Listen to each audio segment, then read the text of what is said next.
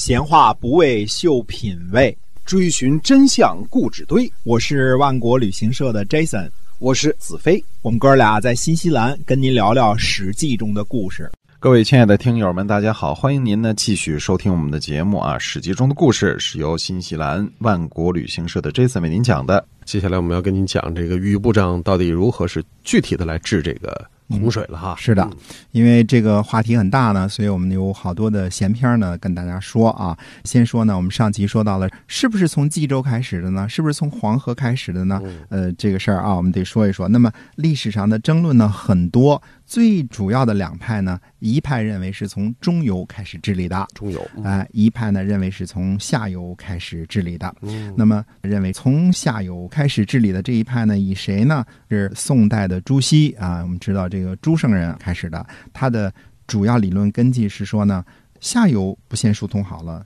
中游治理好了有什么用啊？这是我的话啊，这大约它就是这个意思吧。就这么说啊，你下游不疏通好了，你上面治好了有什么用啊？下水道得先疏通了。来，另一派呢认为是什么呢？说这个一定是从中游开始的。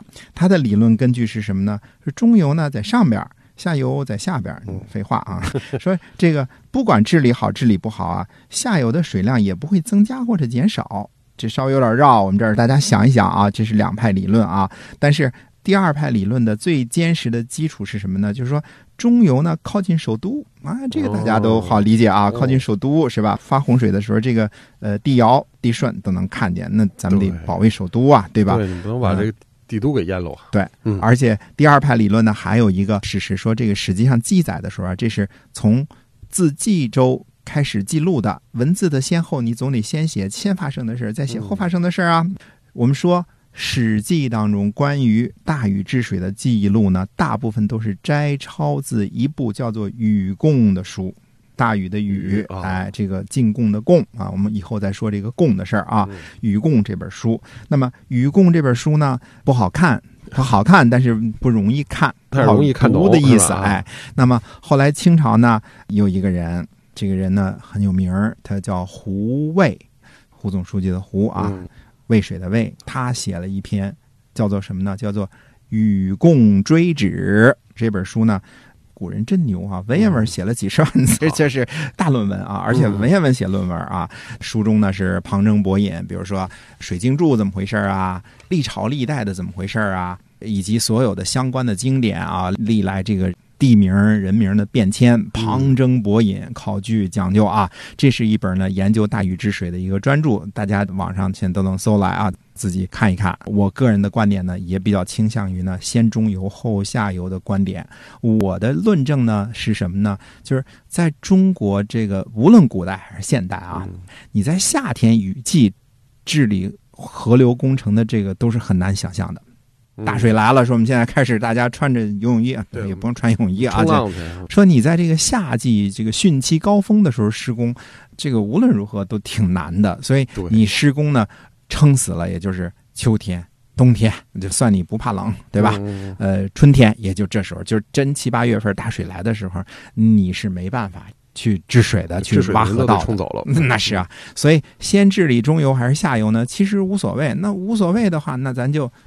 还是靠近中央这儿先治理吧，这是我个人的，我是主要是从这个施工季节不变这点来考虑的啊，听着比较靠谱，比朱圣人还靠谱，略靠谱，略靠谱一点儿。嗯嗯，好的。那么要想治理好黄河呢，其实呢，呃，要找出什么呢？找出夏季洪水的爆发点，找出这个河道当中不能够容纳洪水的这个瓶颈。我们说把这个瓶颈先给搞掉了，最脆弱的地方。对，黄河大的问题出在什么？出在。中游出在什么中游？还在这个直线还没拐弯的这个地方，这个就出问题了啊！我们大家想象，黄河在大禹治水之前，它肯定有河道，对吧？那么它的自然的河道肯定大体上也是依着这个从高到低形成的。这是不毋庸置疑的，它自自然的河道也是从高到低了。那么我们说黄河的走向，大家都知道，我们不说上面走沙漠这部分啊，北河这段我们不说啊。它从蒙古高原开始，它就一路南下，它是沿着吕梁山脉的西侧流动的。那么这个吕梁山脉的西侧呢，到了秦岭这个地方，大山横亘，过不去了，流不动了。嗯，那怎么办呢？那水不讲那么多，就找个地方留嘛。那你哎，那你留的方向只能是两个方向，一个是西边，西边就是渭河谷地，我们说的这个八百里秦川啊，嗯渭河谷地。那的东边，东边呢就是山西这边流了，所以它这个大体上来说，我们说西高东低嘛，所以这个拐弯呢，从这儿向左拐往这个低处流呢，这是一个大的一个趋势。就往东走了。呃万不得已才往西边流呢。这是黄河的这个自然走势。它这嗯个主要的问题呢，其实就都出在流到东部低洼之前的这个就中游的主要问题啊，都是嗯在这个时候出现的。哦那么说，自然的河道呢，秋天、冬天、春天没问题。啊，嗯好好流吧，就顺着水道流吧，对吧？对而而且基本上就从高到低怎么流的。嗯夏天暴雨一来，季风一来，暴雨水量大大增长的时候，河道窄了，嗯浅了，水满则溢，就形成了洪水了。这个问题从这儿出的。那么另外一点呢，就是说遭受水患的情况呢，东部比西部严重，这个大家不用解释啊，都知道嗯中国的地形西高东低啊，越往东呢，这个洪水大面积肆虐的可能性是越大的。嗯那么受害最大的就是华北、山东、河南，这是没问题的。嗯那么偶尔呢，也是陕西，山西这个地方是是也是要受水患的。那所谓的这个陕，我们指的是秦岭以北的这块地方，不是指汉中这边啊，还没有到那么远呢。嗯对，因为汉中基本上都不属于一个流域，不属于黄河流域了嘛，它是山那边了嘛。怎么说？呃为什么这个南部也会受水灾呢？它你想想，这个往东部如果流的不畅了，那就往西边流。反正这个洪水它也不管那么多，对也不管东，也不管西啊，这个往哪儿宣泄就往哪儿宣泄。所以这个黄河呢，也可能使渭河谷地受灾。我们说“陕”这个词儿，我们平常说陕西、嗯陕北，陕这个词儿，陕是什么意思？别说这个新华字典还找不着。陕呢，其实就是一大沟的意思，就是一个天然的一个大裂谷、大沟哎，这个叫陕呢，就是一个大峡谷。我们说“陕”这个词儿呢，到后来的时候，我们知道啊，到这个周初的时候，两个，这是一字并肩王了啊，两个，一个是谁呢？一个是周公管这个陕以东，还有一个是昭公氏管谁呢？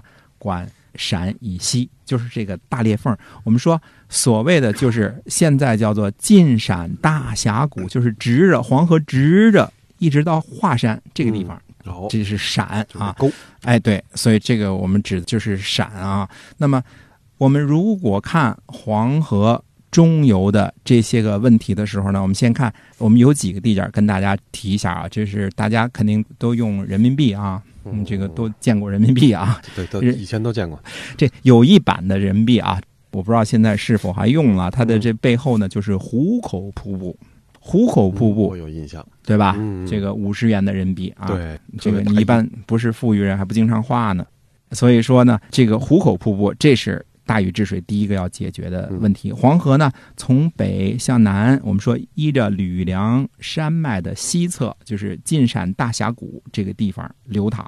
这个大峡谷呢是晋陕两地的分界线，现在是山西和陕西的分界线对。那么，如果你去过壶口瀑布呢，你就知道这儿的河道呢那是异常的狭窄。嗯这个呃，而且那个壶口瀑布那个气势啊，非常的壮观。万马呃奔腾啊，哎，哎绝对是。那么两岸呢都是岩石，嗯因为这个地方是是岩石。这个壶口瀑布应该是第一个被开凿和拓宽的地方。如果这儿的河道过于狭窄的话，那你看这是直着下来这个地方的啊，夏季的。洪水高峰的时候，它就不能保证所有的水量都能够从这个狭窄浅的河道通过，嗯。而且呢，这个是从北到南呢下台阶儿的地界儿，它等于是有一个落差嘛，对对吧？那这个地方，这台阶儿这地方下不好了，最容易就造成水患了。嗯，所以说，溅的到处都是，哎，但是实际上这个记载或者语贡上记载呢，就四个字儿：道河积石，就是道是一个动词，嗯嗯，河就是黄河，嗯，积石里边积着的这个石头，把它形成道了。你看这嗯中国古人厉害啊，四个字儿啊，道河积石，就是把这个河床里边的大石头呢凿成河道的意思。其实，在开凿壶口之前呢，最先施工的地方应该是在孟门。那么孟门呢是在什么地方呢？是在龙门的上游大约八十公里的这个地方啊，或者叫一百六十华里的这个地方。它呢也可以称作是龙门的上口。啊，这个上口。那么大禹治水之前呢，洪水很多都是从孟门开始泛滥的。从孟门这个地方开始泛滥的啊。黄河呢，对于这个黄土高原的这个切割能力啊，对这个土的切割能力它是很强的，见着土就给你切个河道出来了。但是呢，对于坚硬的石头呢，那就没有那么大的力度了。石头毕竟得滴水石穿，它得好长时间才行了。哎，所以从洪水呢，从孟门这儿开始泛滥的时候，燕山西的可能性就很大了。那就。向东淹，对吧？向西呢，淹这个雍州，包括这个渭河谷地啊，这种可能性呢也不少。所以说，史书上记载呢，大禹治水的第一个战役就是治理湖口。这个治理湖口呢，应该是把孟门的这个施工呢，也在这个湖口这个战役当中包括进去了。孟门山呢是河中山。河里边还有一山，现在哎还可以去孟门那儿，还有一些个大禹开凿河道的这个遗迹啊，这个是是都能你看那那斧子是大禹砍的，还能给你指指啊。这个是大禹踩的，哎，这个这个大家去网上搜搜也能看见这些个图片，孟门的一些图片啊。中间一分为二，这个水量大的时候呢，这个河道最狭窄了，所以泄洪能力非常有限。这个就是发水的这个源头，这个地方呢开凿河道，那么。接着完了，我们就说龙门。龙门这个河道呢，它有四十多米的距离，也还是挺长的了。山上都是这个山岭高原，呃，再往下就是所谓的低矮地势了，就是从高到低这个地方了。所以，如果龙门的这个水流不畅的话呢，那夏季雨量暴增的时候也能形成灾害。所以呢，按照《禹贡追旨》里边所写呢，它这个当时这个算法啊，虎口山在当时什么呢？山西平阳府吉州西南七十里。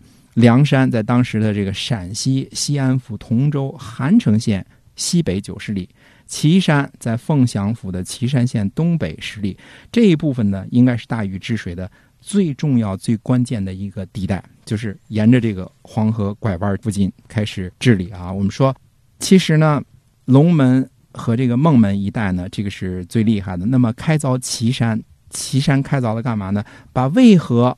也流入黄河了，因为渭河本身呢，它如果没流入黄河之前，大家可以想象，它本身也可能造成灾害。嗯，因为渭河也是条大河，对吧？这个渭河谷地，它两边都是平原，水水量大了之后，自己才能形成灾害。那么这样呢，它把它引入到黄河之后呢，实际上这个地方呢，它就跟黄河就通了。